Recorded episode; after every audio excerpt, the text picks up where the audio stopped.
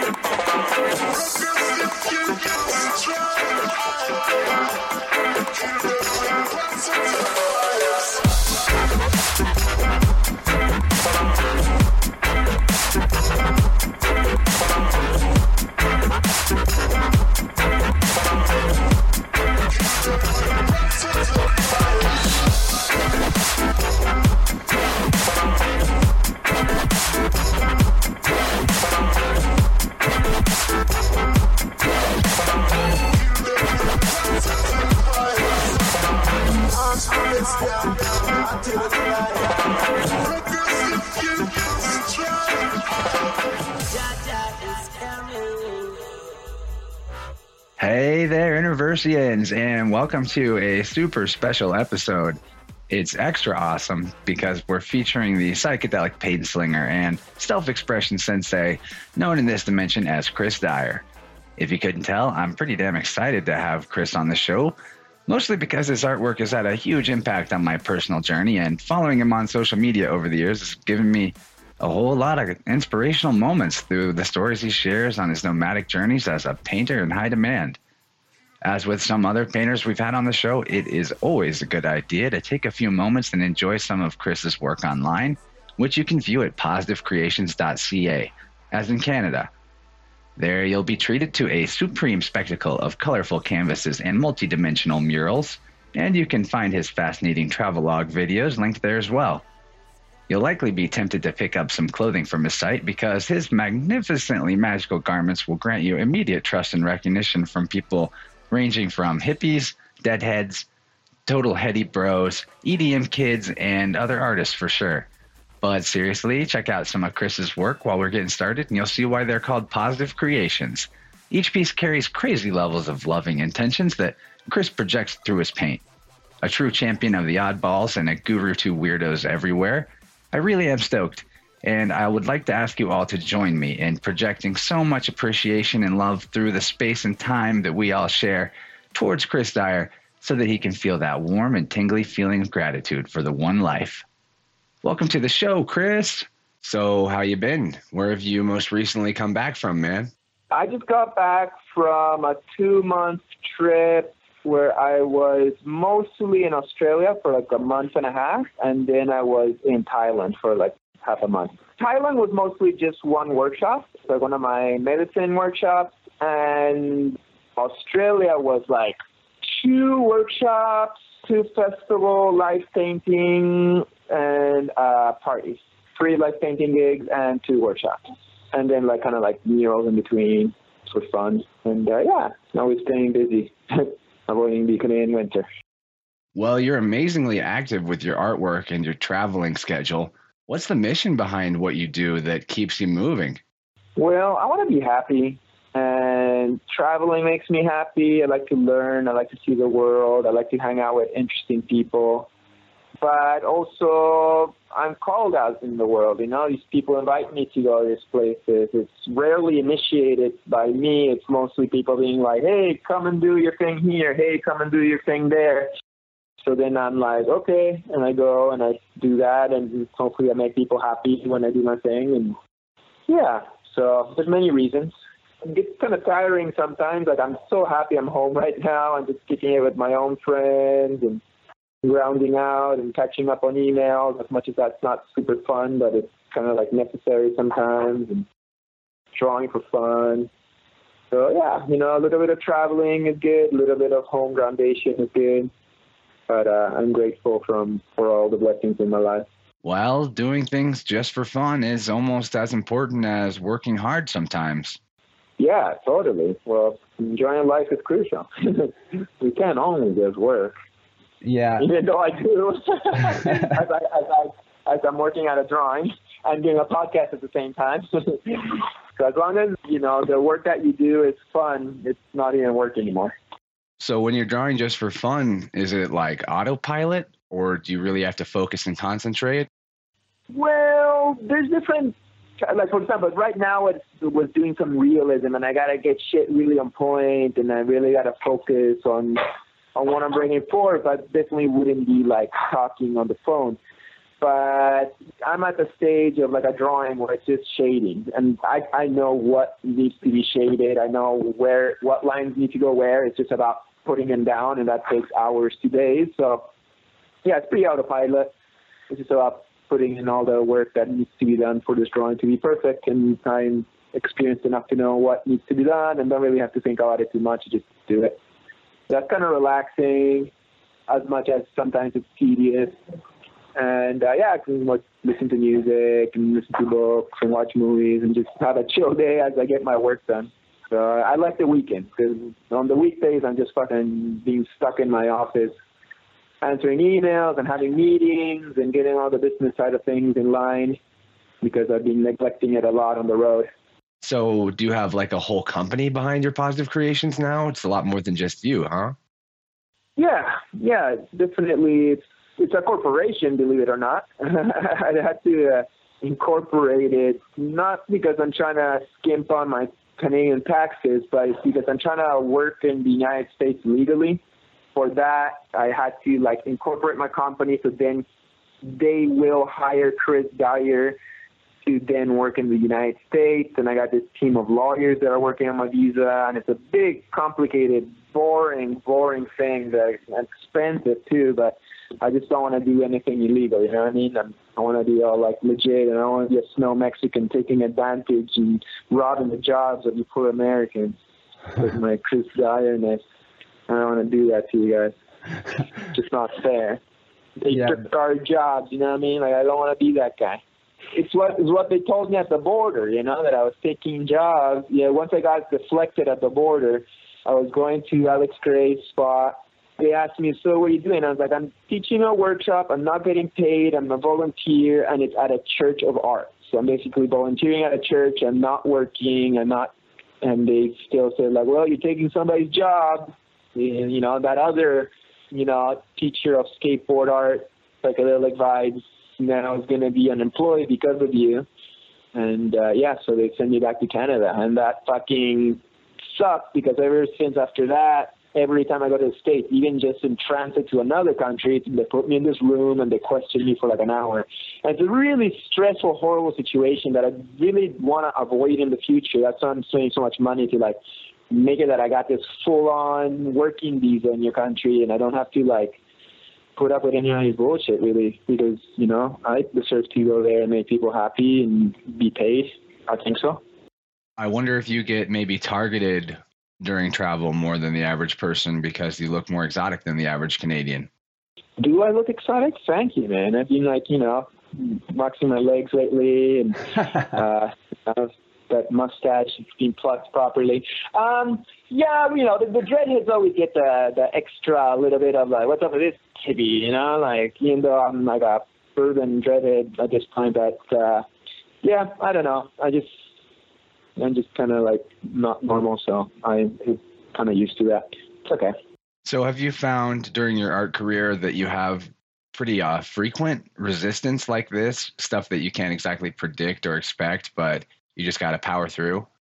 The whole world is resistant that no matter what you do, somebody's going to be like, what the hell are you doing? Like, at points, it was parents being all like, dude, why are you on welfare for so long? It's like, well, I'm an artist and I don't make money yet, so I need somebody to help me pay the rent till I get this shit going. Mm-hmm. Yeah, or even now, like, I got a really awesome, very faithful following from a lot of people who really love me, but there's always those fucking haters out there who just can't stand it that you're doing your thing a little bit different, and they're just always trying to throw their shit at you because they just can't stand that you're just doing your thing and that you're you're happy at it. So yeah, there's always resistance no matter what. But then again, I resist things too. You know, I'm a human being. Sometimes I can be judgmental. Sometimes I can resist. Like if somebody came into my house right now with no shoes and no shirt, I'd be like, dude, put on some shoes and some shirt. This shit stinks. I don't, uh, I don't like that. So you know, I, I, I could, I could be that way too, depending on the situation. I don't want to like be uh, in a place that challenges me too much, and those who are challenged by me should just stop following me and just pay attention to things that make them feel comfortable. But yeah, you know, that's the world. We're all a bunch of humans. What can we do? I wanted to ask you about your cultural background since you were brought up in Peru and then later moved to Canada. Did you find that Peru was more or less tolerant of your mad creative vibes than over in Canada?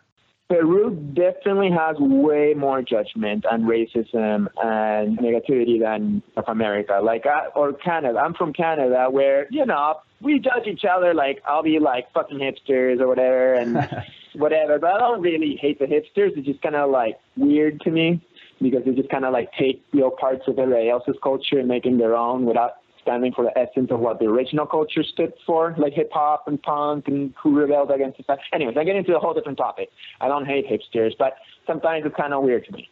Where am I going with all this? Can- Canadians are really accepting, and like there's so many cultures. It's not like one kind of Canadian. Like it's like the classic Canadian is your classic white dude that like there's like I live in a French city. There's tons of like black people and Arabic and Asians from around the world that know he's like fuck, what's up with this Asian or what's up with this black? Like I never really see much racism myself. You go to Peru and there's two-way racism. There's like the whites will be all like, oh, fucking country people, cholos from the from the Andes who come to the city and ruin everything with their ignorance because they come like uneducated and many of them don't have money and then they end up robbing. So there's a lot of like, you know, bad shit that happens because all these people like go from the country to the city and then they don't know how to like live in the city and then so there is bad things that happen. It's not like a thing of the race, but the race that comes from the mountains to the city are usually one kind. So there's that kind of racism. And then there's the other racism of the brown people towards the white people because the white people are the are the minority, and usually for some reason the white dudes are the ones who have the money. So the brown people just hate the white dudes because they actually have money, which you know, maybe I don't know like why that is, but I can't necessarily say that like, oh, you're white, you have money, and you rob people, you did something illegal. Maybe you just had better opportunities, or you had better education, or maybe you just worked really hard. So I can't really just say like, fuck all people with money, you know, like it's I I'm white, I'm half Canadian. My mom was white, my dad's brown, so I'm kind of like half half. So I look like my dad, but I I'm the color of skin of my mom. I don't really care about color skin things, but people will treat me like, oh, white dude, he's a pussy, or let's rob him. So I'd get robbed like many times a year because I was white. So that kind of sucks, you know, like.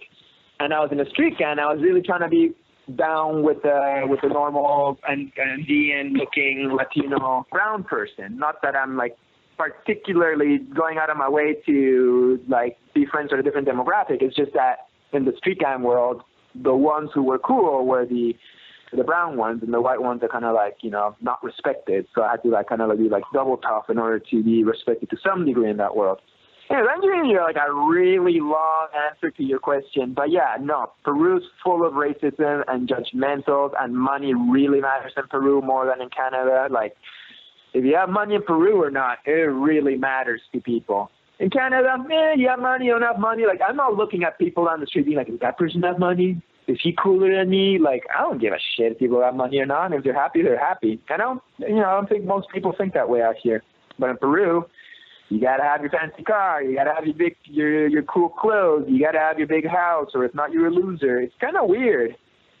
I guess it's because there's just so much poverty. You know, it's like it's either like you're super rich or you're super poor. So you want to make sure that you're on top, something like that. Can you tell us more about what it was like during your transition period from starting out starving artist on welfare to eventually becoming a globe trotting fully fledged, world renowned visionary artist. What was that like? I went to school for like eight years, and as soon as I got out of school, all I did was art. I never really wanted that secondary job. I had enough secondary jobs that taught me that secondary jobs suck. I was like, fuck, if I do these secondary peasant jobs, it's gonna kill my soul and it's gonna rob my time that I need to like make my art work. So I just never did that. I just went full on like I've got to make art and I got to make art and make this thing work. So it was 2003, I guess, when I graduated from school and I just started doing that. And uh, yeah, I didn't do the side thing. Man, I think that is a really brilliant way to do things because speaking as someone that's currently locked into a type of peasant job, as you put it, I find that the longer I'm in that, the more addicted I get to the financial security, the more comfortable I get in my home, the more stuff I get, the more I have to maintain. And then that makes that raises the bar and the hurdle that you have to clear to become fully sufficient on just your art is even higher than someone like you were when you were starting out, where your needs were a lot lower. And so you could make it with a lot less. I guess that's a good point. You know, like if you didn't get to a good level, you won't know what you're missing for. Since I just got out of school, I was at a student level of poverty. So I was just like, well, I'll just keep on living student mode with posters on my walls and simple food and a small apartment and until it works out, which was, I think, like around five years, things kind of started turning around. My way of finding some kind of financial backup was welfare. And it's not like I was like lying to them, being like, "Oh, I can't find a job. Give me some free money." I was like, "I'm an artist, and I just got out of school, and I have no job. No one knows me. I don't really have any clients, and I can't survive. So please make sure I don't die." So you get you get 500 bucks a month, which is really little to live in. Imagine paying rent, food, bills, clothes, art materials, everything with 500 bucks a month. It's not very much, but I made it work for like five years. And that was a sacrifice I had to do in order to follow my dreams. I was like, I'm not fucking doing the normal person thing. I can't do that shit. So, so I'll do the sacrifice. And yeah, happily it, it worked out, you know, that I now can live a comfortable life, still doing what I love. I imagine that could even take some of the edge off of the fear that, you know, things are going to crash and burn, you're going to lose it all everything you've accumulated because you have some kind of memory of surviving a time when you had to do with a lot less. As long as you're doing what you love, I think that's more important than the shit that you have. I myself now, I'm a, I'm an older man and I have more shit and I've gotten used to a different standard of life than I had in those beginner years. So if I have to go back to that level, I wouldn't be happy, honestly. Yes, I would survive. And when I'm on the road, I don't think about my shit. I don't think about like, oh, I wonder how my records and my action figures are doing. I just, just don't think about it. It'll be months I don't see it, and my life goes on. So I know I'm, I can be happy without it. But when I get back home, and I just want to rest and I just want to be by myself. I like looking at my action figures and listening to my records and all these material possession things that I earned from all these hard uh, years of work. So, you know, I'm not against materialism, you know, as long as it's not exaggerated either. But uh, yeah, I pay my I pay my dues. Just like with everything, man, it's that balanced perspective that seems to be the good one, the middle ground, where you yeah you can have nice stuff and you can enjoy your material objects, but you're not addicted to them or hooked on them and then on the other end you're not having such an ascetic and self-depriving lifestyle just for the sake of your own spirituality that you know you might wind up dead one day and crossing to the other side and realizing oh shit i didn't do a lot of the stuff i wanted to do because i thought i needed to deprive myself yeah, you know, it's to each their own. We all got different paths. Some people want to give away all their things and lock themselves up in a cage to find enlightenment all good for them. That might be their role. But I already had that option offered to me early in my life, and I was like, no, I feel like in this lifetime I'm supposed to be an artist, and what I do will help a lot of people and and make the world a better place. It's maybe not my lifetime to become enlightened and reject the physical plane. And, I, and then I'm like, well, why did I come to the physical plane to reject the physical plane? You know, like, did God make himself into man to escape it right away and become God right back again? Or did he come to become a man and eat a fucking chocolate bar and be like, holy shit, a chocolate bar rules. Thank you, God. And, and look back up at himself and be like, thank you for this experience. So I don't know. I'm just trying to like make the most out of it. I'm definitely not living this like this meaningless life. My life has meaning and I'm growing every single day and I'm trying to like benefit as many people as I can and I'm trying to help the movement that hopefully makes the planet a nicer place to live in. But I'm also not denying myself of eh, like pleasures. Like I'm not also like a guy who's like hunting it down like crazy. Like that's not what my life's about. But uh, you know, I can enjoy life too. Why not? I deserve that shit. uh, no point in making myself unhappy. I totally vibe with that. That you got to sometimes do things just because it makes you happy. And you brought up the idea of a creator force in the universe or like a higher self version of Chris that you're thanking for your experiences. What would you actually define elevated consciousness as? Because I feel like we're kind of going into that kind of territory here. What is elevated consciousness? Hmm. Elevated consciousness. I don't know. I'll tell you when I find out. I guess for me, uh, the goal of life, or one of the goals of life, is to become enlightened, which I guess would be a kind of, or the main kind of elevated consciousness. And enlightenment would be a state where you're present nonstop. You know, you're always like, okay, I know I am God, I know I am soul, and and you break through the veil of spiritual illusion. So for me, that's the ultimate elevated consciousness. I guess there's different levels. I guess if you took uh, certain psychedelics or or fall into some kind of like mystic state, that would be a kind of elevated consciousness. But I guess the first we got to define what consciousness is, and that's a tricky one too. So once again, I go back to just being present. You know, being right now, being like, I'm here, I'm now, I'm doing this drawing, and answering these questions. I'm a soul inside a body not getting caught up with too much of it, but I'm also enjoying it too. There's a question. I got my answers. I don't know if I'm right or wrong, but it is what it is. Something like that. Yeah, I like the way that you put that. It's more simple, I think, than a lot of religions make you want to believe. And I personally agree that it has to do with actually being present in your body and what you're physically doing and doing it well because your attention is actually fully engaged with it. And there's always deeper levels of that. And yeah, I don't like to separate the body and the spirit in my mind so much. I like that I like thinking that they're two sides of the same coin. Totally. And I'm not anti enlightenment. It's just maybe it doesn't feel for me on this lifetime. At points it did. At points I thought like, well, like this world is samsara. I'm trapped in the wheel of karma. Um, I should just try to go back to home where like I'm an infinite happy being.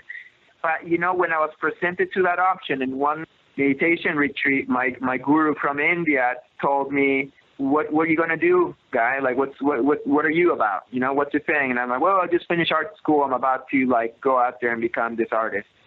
And he was like, "Oh no, you shouldn't do that. You know that that life has so much. It's so tricky. You're gonna be caught up in ego. You're just not really gonna find uh, enlightenment if you do that. Uh, it's, you just you're gonna fail. You're gonna too many distractions, too much ego. You're not gonna make it. You should just kind of like quit that whole artist plan and just stay here and meditate for the rest of your life. In this, uh, you know, retreat in Oregon. And that shit crushed me. It was like really like, holy shit, this guru that I've been following for years and I've been doing this path and really trying to follow his teachings to become like this enlightened being is telling me to quit like what I wanted to be since I was a kid and on top of it, you know, like I worked so hard in school to become this thing and I got this feeling like that's my purpose in life and so it was like really hard to to get that request and straight up there, it was like, well, if you want to be enlightened, it makes sense. Just stay here, meditate, and and that's it. You know, do your service, and and you'll get there. So it, it makes sense to me. But I was like, fuck. So I was just so torn, so torn about it.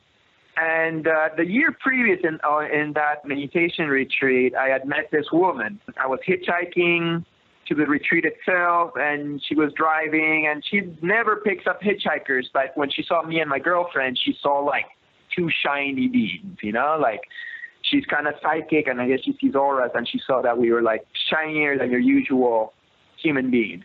So she's like oh shit i gotta pick up these people. There's something to them. So picks us up and we hit it off. Really great psychic woman and and we had many conversations during that retreat. The next year, she didn't come to the retreat. I was like, oh, too bad that awesome psychic woman didn't come and all this stuff. And then that whole thing that I just told you about the guru happened, where he's telling me not to become an artist.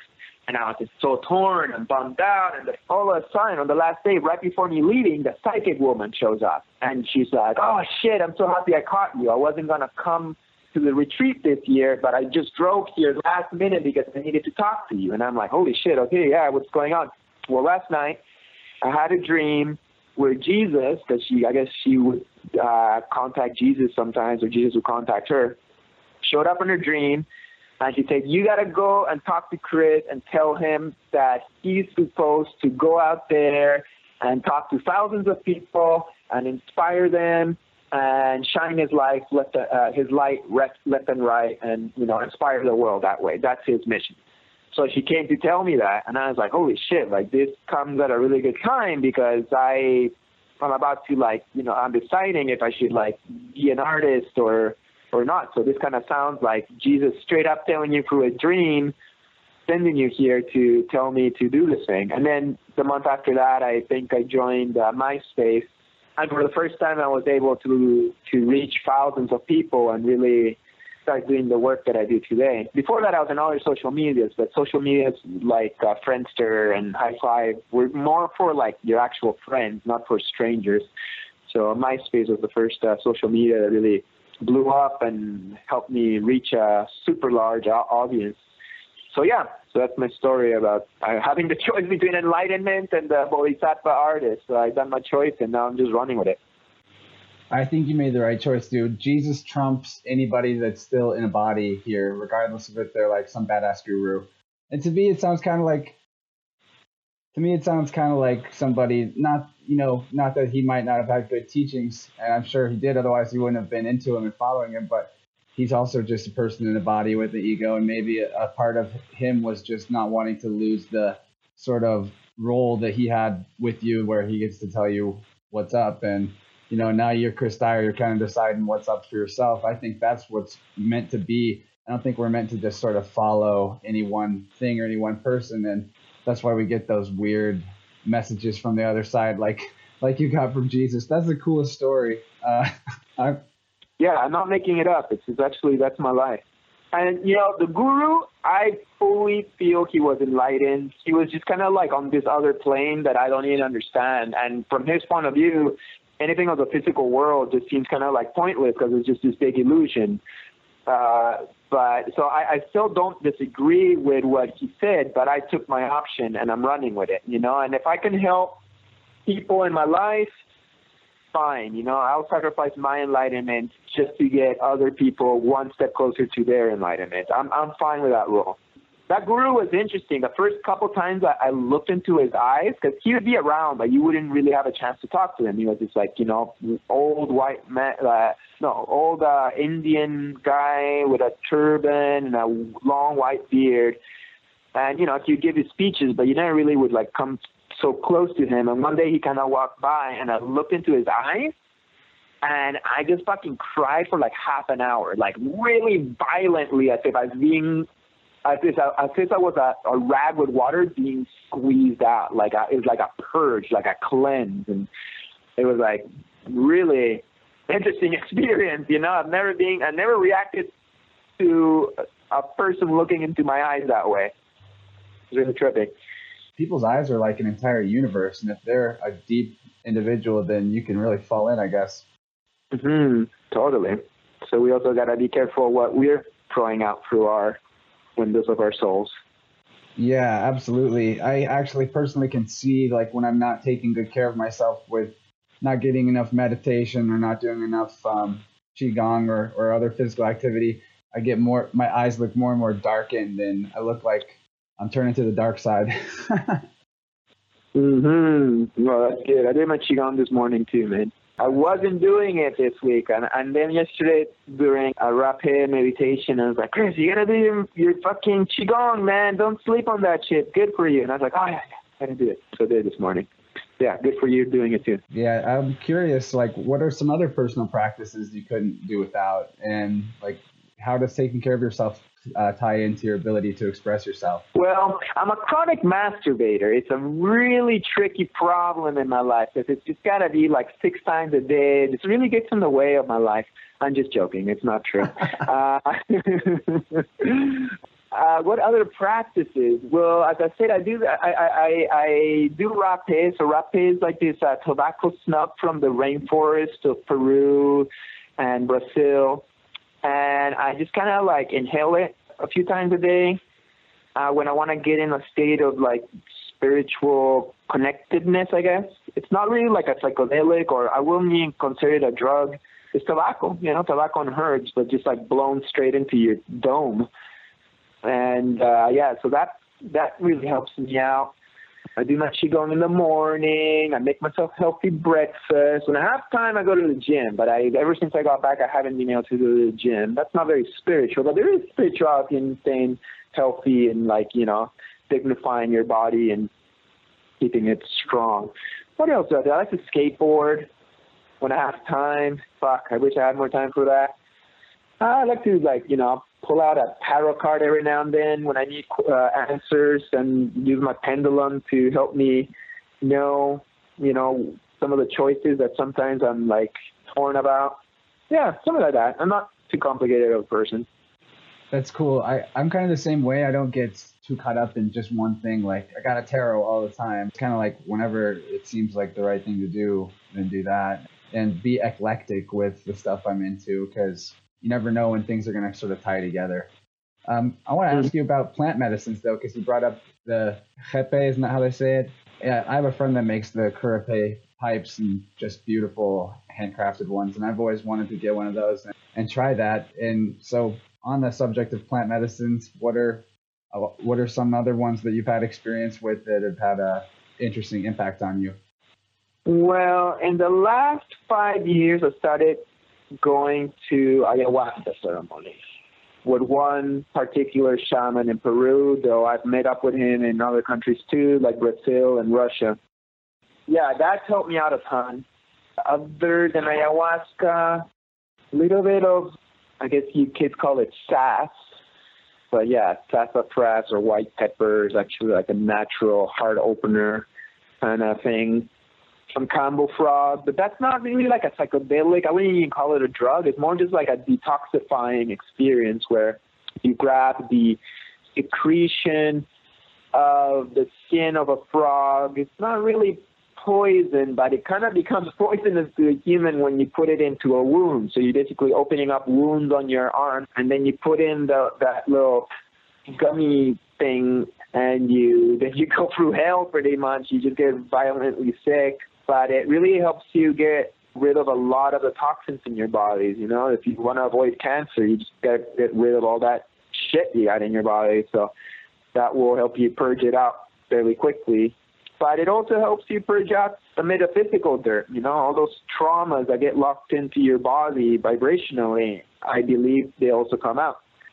So that's something I've been doing the last few years. And as much as it's not fun, it's really helped me cleanse out and become a better person, if I can say that. Yeah, when it comes to the toxins and things in the body, it's like any other filter system.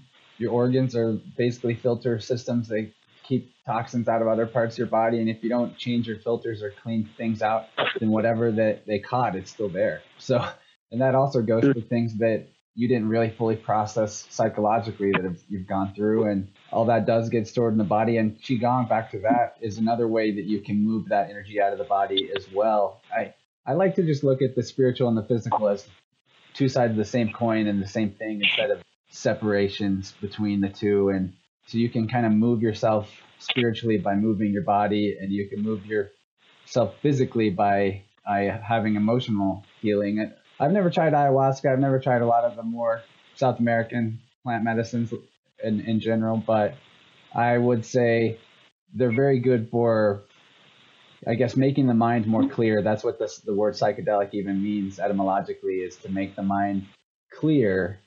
And so, whenever you're in those states, uh, I'm wondering, you ever have any sort of big clarifying aha moments about the nature of the cosmos or have you kind of constructed a personal worldview about how how life works, what life is really about?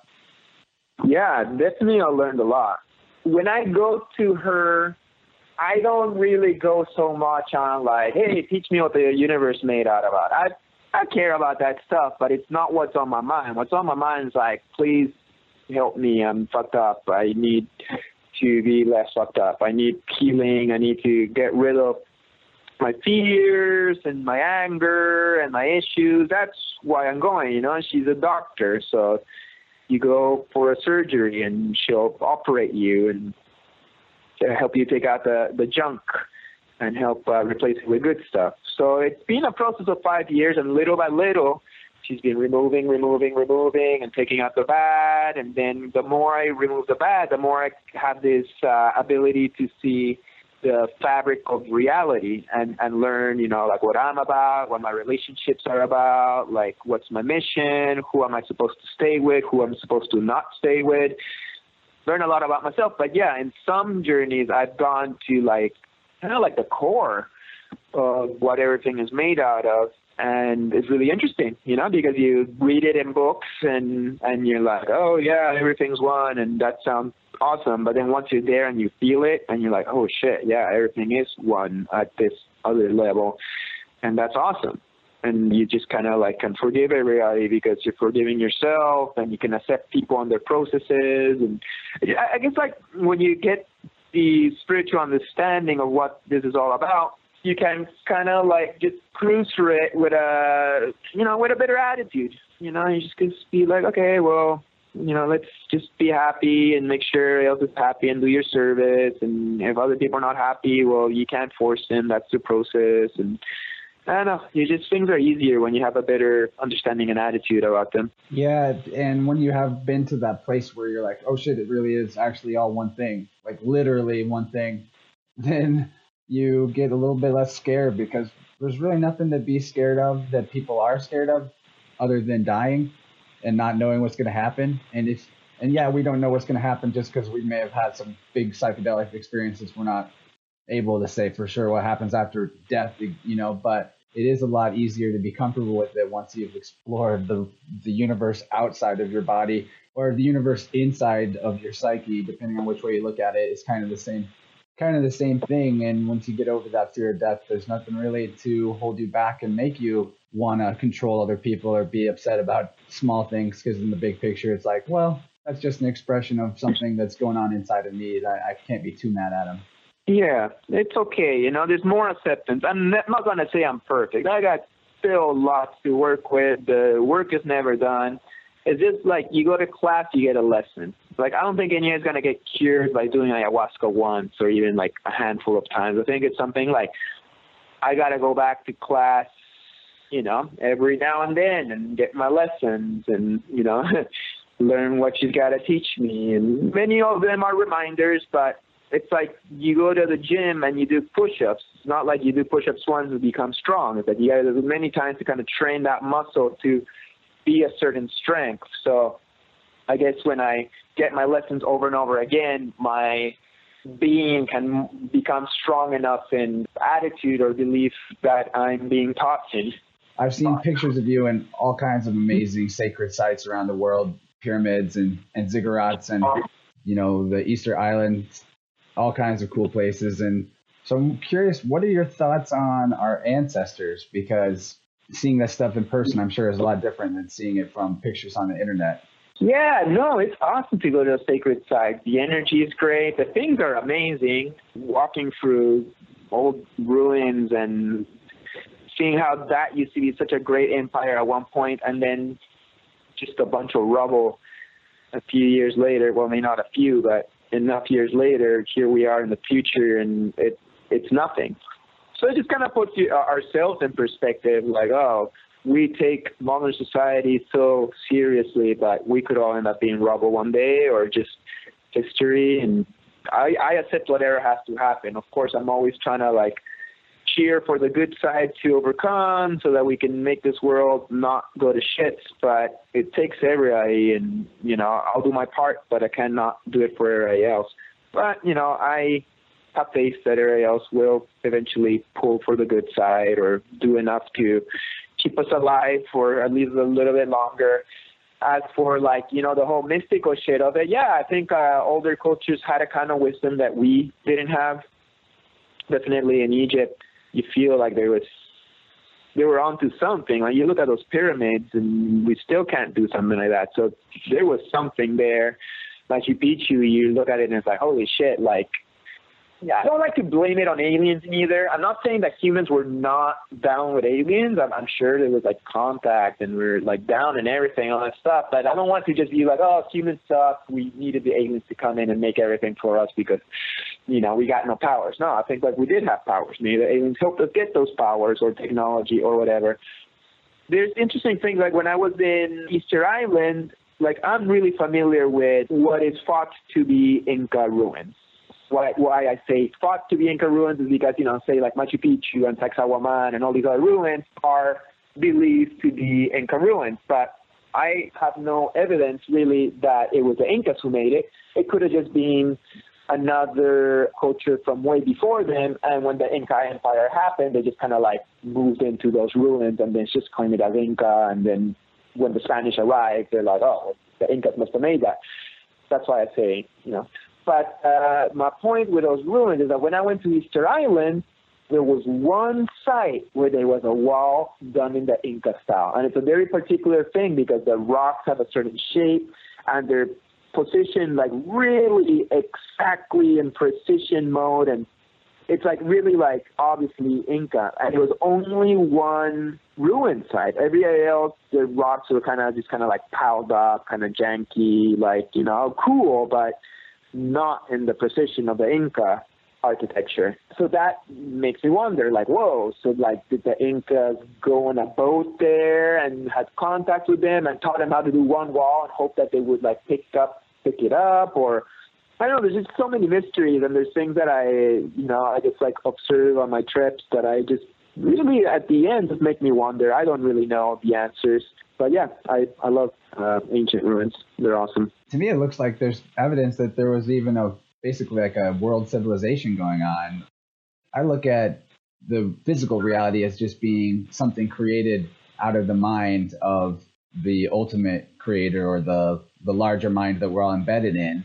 And if that's the case, maybe if our individual minds and our egos were so aligned with that cosmic creator force or that the mind of the universe, the mind of the galaxy we're in, or the mind of the planet we're in, at the very least, maybe we could change the way that matter actually worked because it's coming out of mind to begin with. Maybe if we all were holding ourselves back with fear and belief and hating on each other, maybe we could just do things like move those big stones with our minds or or fly from one island to another. Who knows? Like all bets are off if things are actually being created by our minds collectively.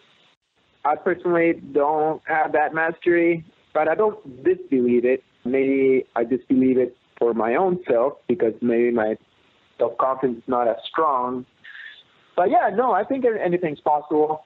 But definitely, when I go into like the realms of the ayahuasca world, I'm like seeing some like pre-Incan art where I'm like, oh shit, like that's some Chavín shit.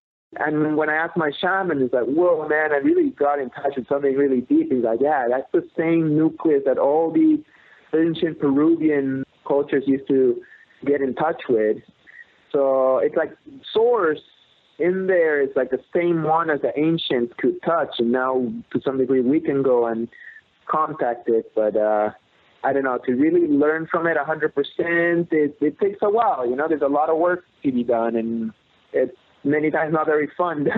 like I wouldn't say I'm the kind of guy who wants to go ayahuasca a ton of times a year. Like I'll do it like a few times a year, very respectfully and ceremoniously, and I'll learn what I learn, and then I'll live my life. But I don't think I got it in me to like do it constantly. It's kind of like not. It's exhausting.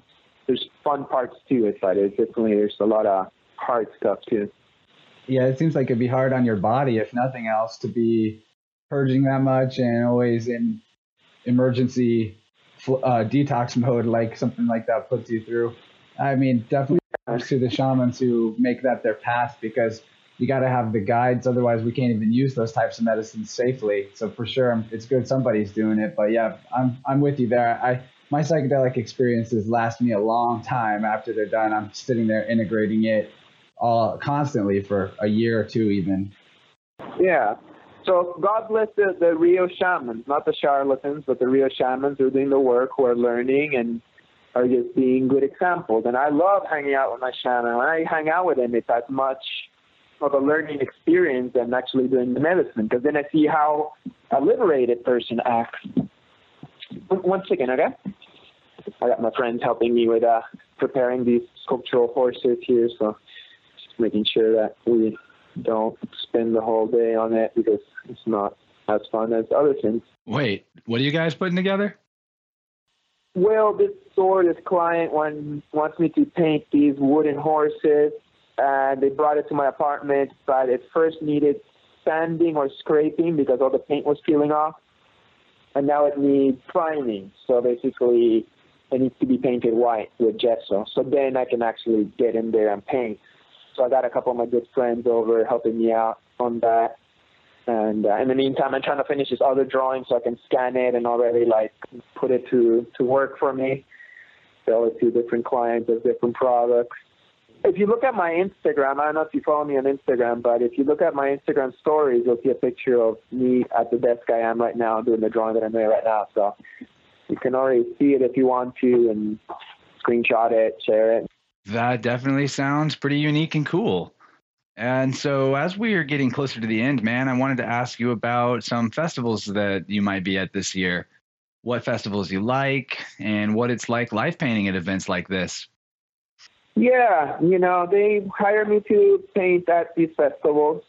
To be totally honest, I never went to those kinds of festivals till they started inviting me because of my art. It was never my thing. I was more into like punk festivals like Warped Tour or like you know metal or reggae really like reggae festivals was a big festival a big thing for me in my youth so the whole like electronic music jam band kind of hippie festival wasn't really super my thing so now i go more like a performer so i guess like my interaction with it is not the same as someone who's just going there to like you know have fun, you know, maybe do a ton of psychedelics and listen to a band or or whatever else you do at these festivals. I'm there to like work, you know. I show up, I gotta like live in a tent, which I'm not used to anymore as a person in its thirties and I gotta paint a mural many times, like paint a big mural all weekend long.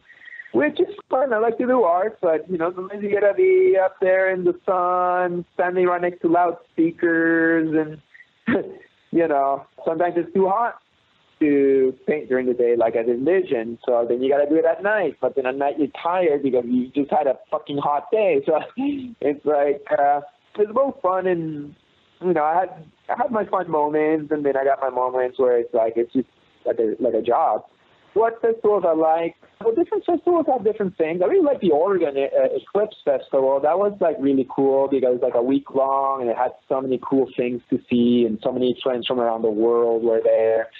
My mural was huge there, so I had to work really hard, but having a whole week kind of like made it possible.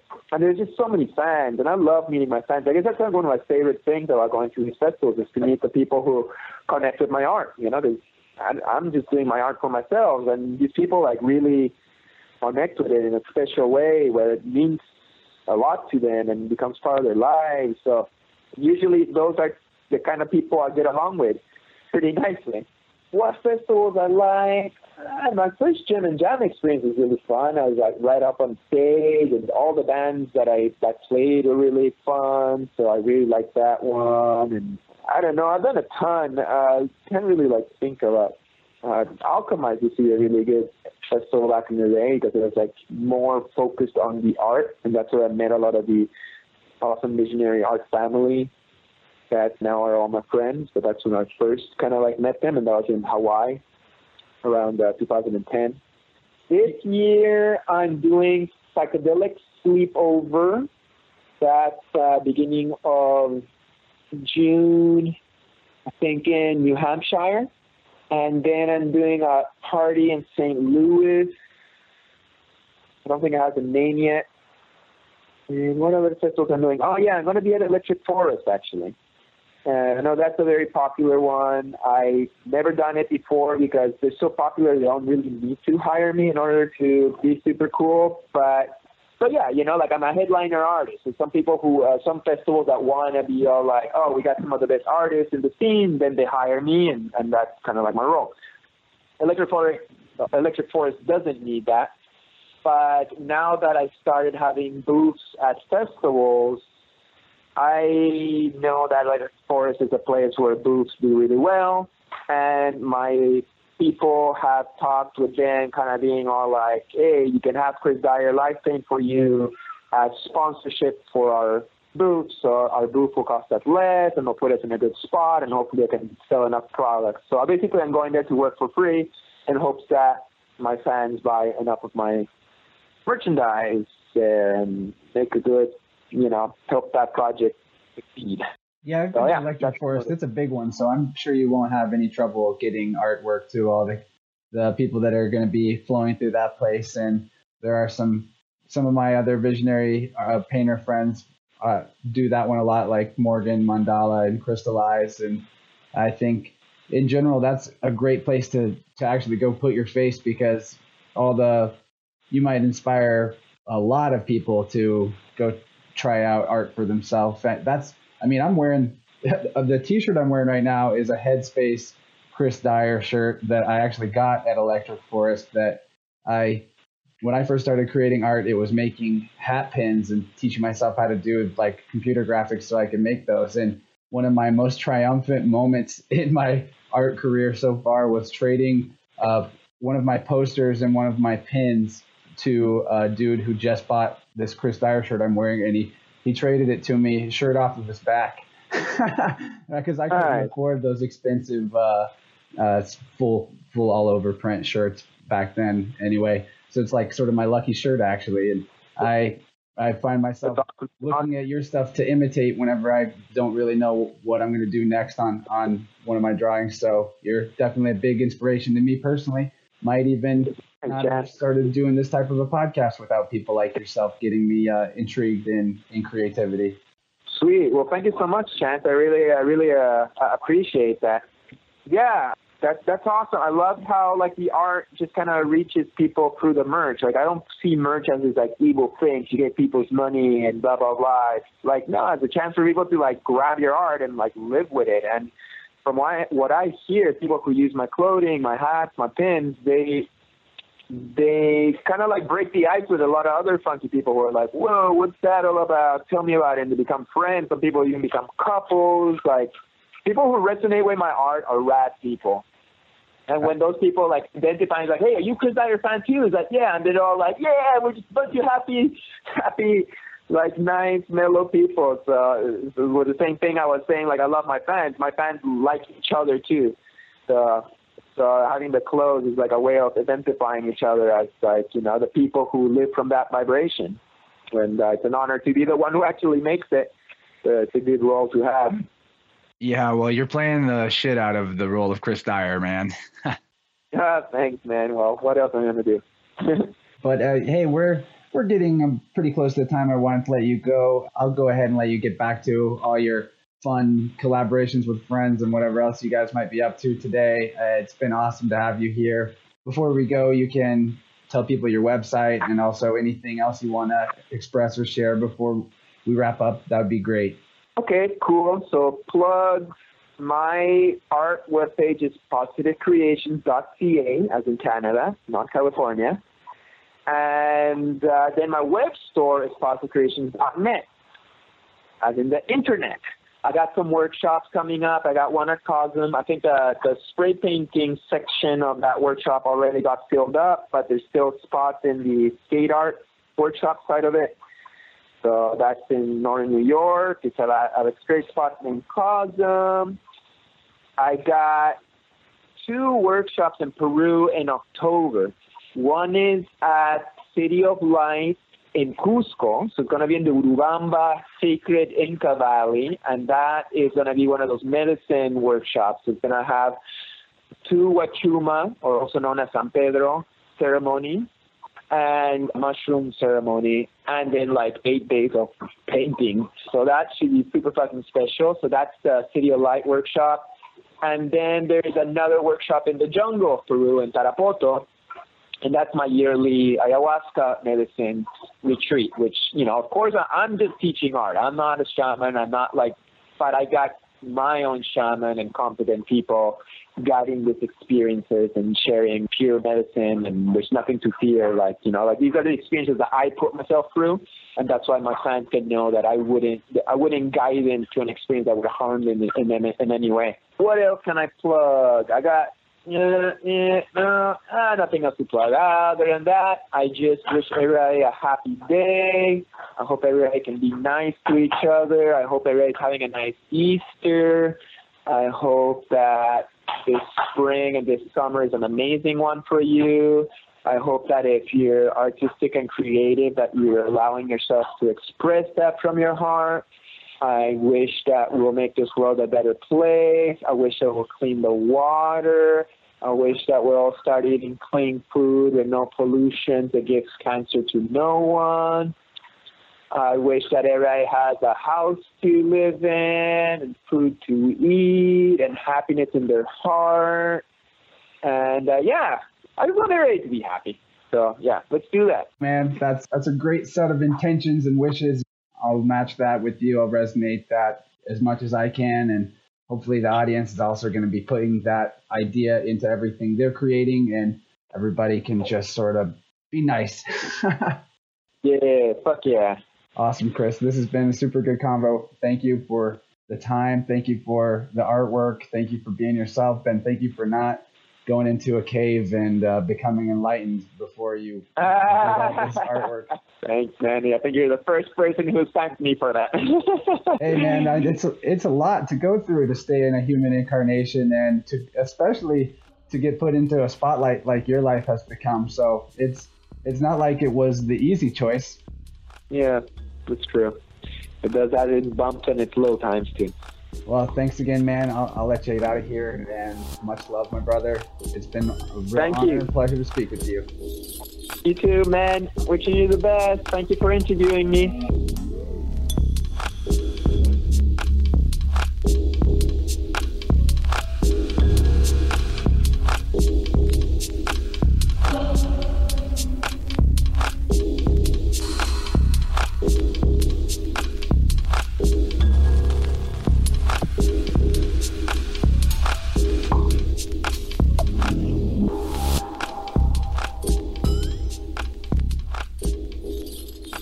Guys, we fucking did it, right? That was a pretty interesting episode, if I do say so myself. And it's not, hopefully, not just because it's my personal hero, Chris Dyer. Well, one of my personal heroes. Of course, I've got a lot, but we all go through phases where one particular musician or one particular artist is like your favorite for a while, right? And yeah, I've guessed I've had a phase like that with Chris Dyer before. So it really was super special to me to have him on the show and get to get to know him a little bit and I really wasn't expecting to hear that story about Jesus preventing him from enlightenment. I mean, what a dick, right? Why would Jesus do that if Chris was definitely going to be enlightened by that guru and now he's stuck in the terrible life of a world traveling artist? Holy shit, Jesus, that was really rude. Actually, if you couldn't tell, I'm being sarcastic. I actually think Jesus did the right thing in this situation and keeping Chris from going into a cave and meditating his time away. I think that was definitely a huge win for the world because now we've got the psychedelic vibes of the mastermind himself. And, you know, there's a lot of other artists out there on the similar level to Chris, eh, but each and every one of them has their own unique spin on the way that they present themselves, the way that they speak, the way that they especially paint. And Chris is definitely a unique spin on everything he does. I do appreciate that about him. And yeah, I'm glad Jesus did save him from that. I actually think I would like to have talked more about that whenever the story came up. I was just not ready for it. And I had some other questions I wanted to ask him, and we didn't have as much time as in the other episodes. So, yeah, I will admit there's no plus extension for this episode, and it's really late. But all that aside, what in the world does it mean that someone had a dream about Jesus to tell him, to tell Chris not to stop uh, being an artist and not to go meditate and, and try to become enlightened? And I think that that really is interesting. And what could that be? Is it like a real spiritual Jesus that's coming around in people's dreams, or is it some kind of a tulpa effect that creates a Jesus type figure because Chris has uh, some conception of Jesus, maybe from a religious upbringing as a kid. I don't know. And if you guys aren't familiar with the concept of a tulpa, tulpas are mind created entities that actually become real in the physical world. And there is some research on this topic and some precedent for it. So if it's not something you've heard of, I kind of recommend you dive into that because it is a weird rabbit hole. And anyway, there seems to be a real tangible power, and there's plenty of research about it in many different forms, but a real tangible power to our conscious minds, especially in a group and in a collective. So, is it possible that some sort of collective mental projection of energy that we expect Jesus to be like might have in some way created a non physical Jesus that is able to enter into people's consciousness and their minds and tell them, hey, this is something that Jesus would tell you to do. and because we have kind of a perfect ideal of characters like Jesus and Buddha, maybe that's why whenever people do have these experiences of meeting them, whether it's in near death or in dreams or whatever schizophrenic breakdowns, they do seem to represent like different idealized versions of that character to the individual that's manifesting it in a weird way. So, like, you know, Jesus didn't talk a lot about painting or being an artist. So, it is definitely a projection of a connection to Chris in a way that the thing that Jesus comes through to tell him about is about doing art. And I, maybe I'm rambling on and on about this, but it just fascinates me, and I, I'm really curious about how our unconscious mind and conscious mind play out together. Our inner and outer world are tied together and how these synchronicities that seem kind of small maybe in the moment that they're happening end up actually putting us on courses that define our entire life. So that story is definitely an example of that. Chris Dyer's life is definitely defined by the fact that he is an artist and not a monk. So I don't know. I really liked it though, this whole conversation. And I do hope you forgive me for not having a plus extension to you. I've actually got to admit whenever we talked about not being too stressed and taking things less seriously and having fun, and I was going back over these parts in in editing, it really was hitting me. I'm not.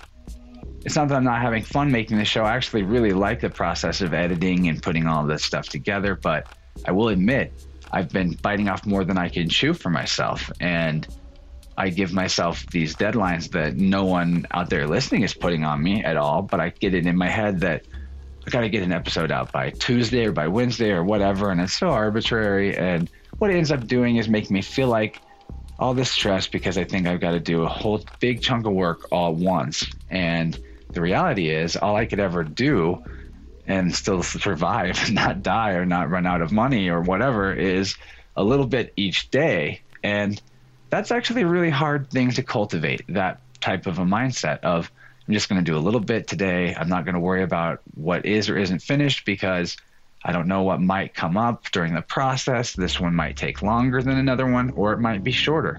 But I'm not going to worry about that. And I'm just going to make my effort tonight or today or this morning or whenever, whenever there's that time and, and not waste as many 10 or 15 minute intervals doing things where I could actually go put it towards a drawing or whatever. There's all the, there's a lot of ways you could apply this idea and really I've known this for a long time, but I'm going to try to take my own advice a little better and set myself up mentally for a more successful feeling and not a stressful feeling. And so my new goal for the show is not going to be to put out an episode every week and I'm sorry about that. And you can like definitely let me know if that sounds lame and you want an episode every week. However, eh, I'm still planning on putting out at least four episodes in a month. So you might still see them coming out once a week. And I'll shoot for that, but not going to kill myself over it. this week, I kind of did stress myself out over it. Not in a mental way, but I didn't take care of myself, like didn't do my qigong, which is ironic. We talk about qigong in this episode. I didn't really get enough sleep. I didn't really hang out with family or friends. I basically just made myself a slave to the podcast and I like that because I really like this show, but it actually makes me get sick and uh, die. So I'm not going to do that anymore. So thank you for being patient with me while I figure out the best rhythm to deliver these episodes to you. And thank you for listening, especially. You can always go check out the show notes for the podcast episode you're listening to and get links to everything that's going on in it. There'll be links to Chris Dyer, positivecreations.ca, to my Patreon, where you can subscribe and get access to the plus extensions of episodes and all the other good stuff that's going on through there. You can subscribe on iTunes. You can go follow Savant, who is also known as Aleksander Vinter. That's who I've put in for the music this episode. If you don't want to subscribe on Patreon because that costs money, you can always go leave a review on iTunes as well. If you write a review out there, I'll even read it on the show and it would be pretty cool. I'd love to hear from you guys. Really, I'd love to hear from y'all in any form you want. Shoot me an email, chance at introversepodcast.com. Hit me up on social media. I'll catch you guys later. This has been a fun episode. Thank you so much for being with me, and I love you all. Peace.